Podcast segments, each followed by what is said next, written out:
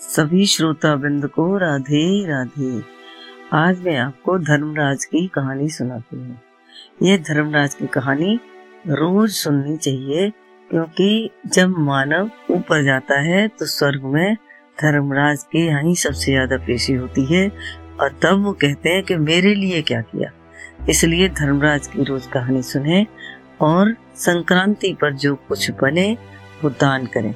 धर्मराज की कहानी इस प्रकार है। एक बुढ़िया माई थी, वह व्रत नियम बहुत रखती थी।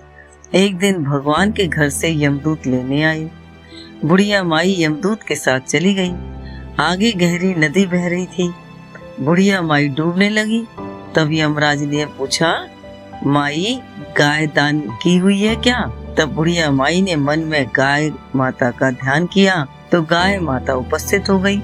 गाय की पूछ पकड़कर बुढ़िया नदी पार कर गई। आगे गई तो काले कुत्ते खाने दौड़े। तब यमराज ने पूछा, कुत्ते को रोटी दी है क्या? बुढ़िया माई ने मन में कुत्ते का ध्यान किया तो कुत्ते चले गए। आगे चली तो काले कोई बुढ़िया माई को चोंच मारने लगे। तब यमराज जी ने कहा, ब्राह्मण की बेटी को सिर में तेल लगाने को दिया है क्या? बुढ़िया माई ने ब्राह्मण की बेटी को याद किया तो कोई ने चोंच मारना छोड़ दिया। आगे गई तो पैरों में कांटे चुभने लगे। तब यमराज जी ने कहा, चप्पल दान की है क्या? बुढ़िया माई ने याद किया तो चप्पल पैरों में आ गई। आगे चली तो चित्रगुप्त ने यमराज जी से कहा, आप किसको ले आई हो? तब यमराज जी ने कहा कि बुढ़िया माई ने दान पुण्य तो बहुत किया है, पर धर्मराज का कुछ नहीं किया, इसलिए आगे के द्वार बंद है। तब बुढ़िया माई बोली कि मुझे सात दिनों के लिए धरती पर जाने की आज्ञा दो। सात दिनों तक कहानी सुनकर, उद्यापन करने के बाद वापस आ जाऊँगी। बुढ़िया माई वापस धरती पर आ गई। पूरे गाँव में खबर फैल गई कि बुढ़िया माई भूतनी का रूप धारण करके आ गई।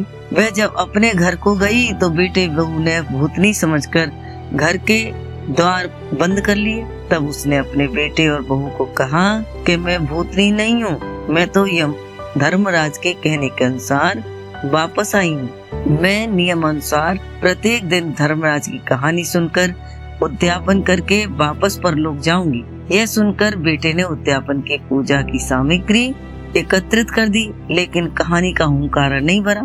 तब बुढ़िया माई पड़ोसन के पास गई और कहानी सुनने को कहा पड़ोसिन ने कहानी सुनी ओंकारा भी भरा।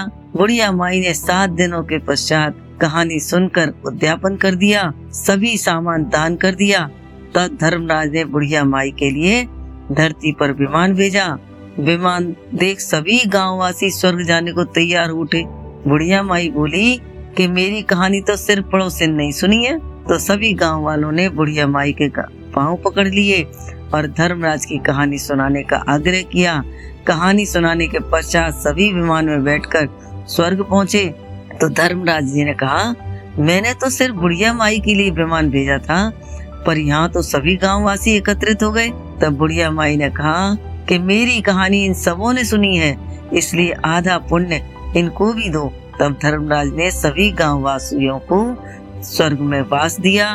सो हे धर्मराज जी महाराज, जैसे बुढ़िया माई को स्वर्ग में बास दिया, वैसे सभी कहने सुनने ओंकार भरने वालों को स्वर्ग का वास दो। बोलो धर्मराज महाराज की जय। आपको ये कहानी कैसी लगी? कृपया कमेंट करके बताएँ।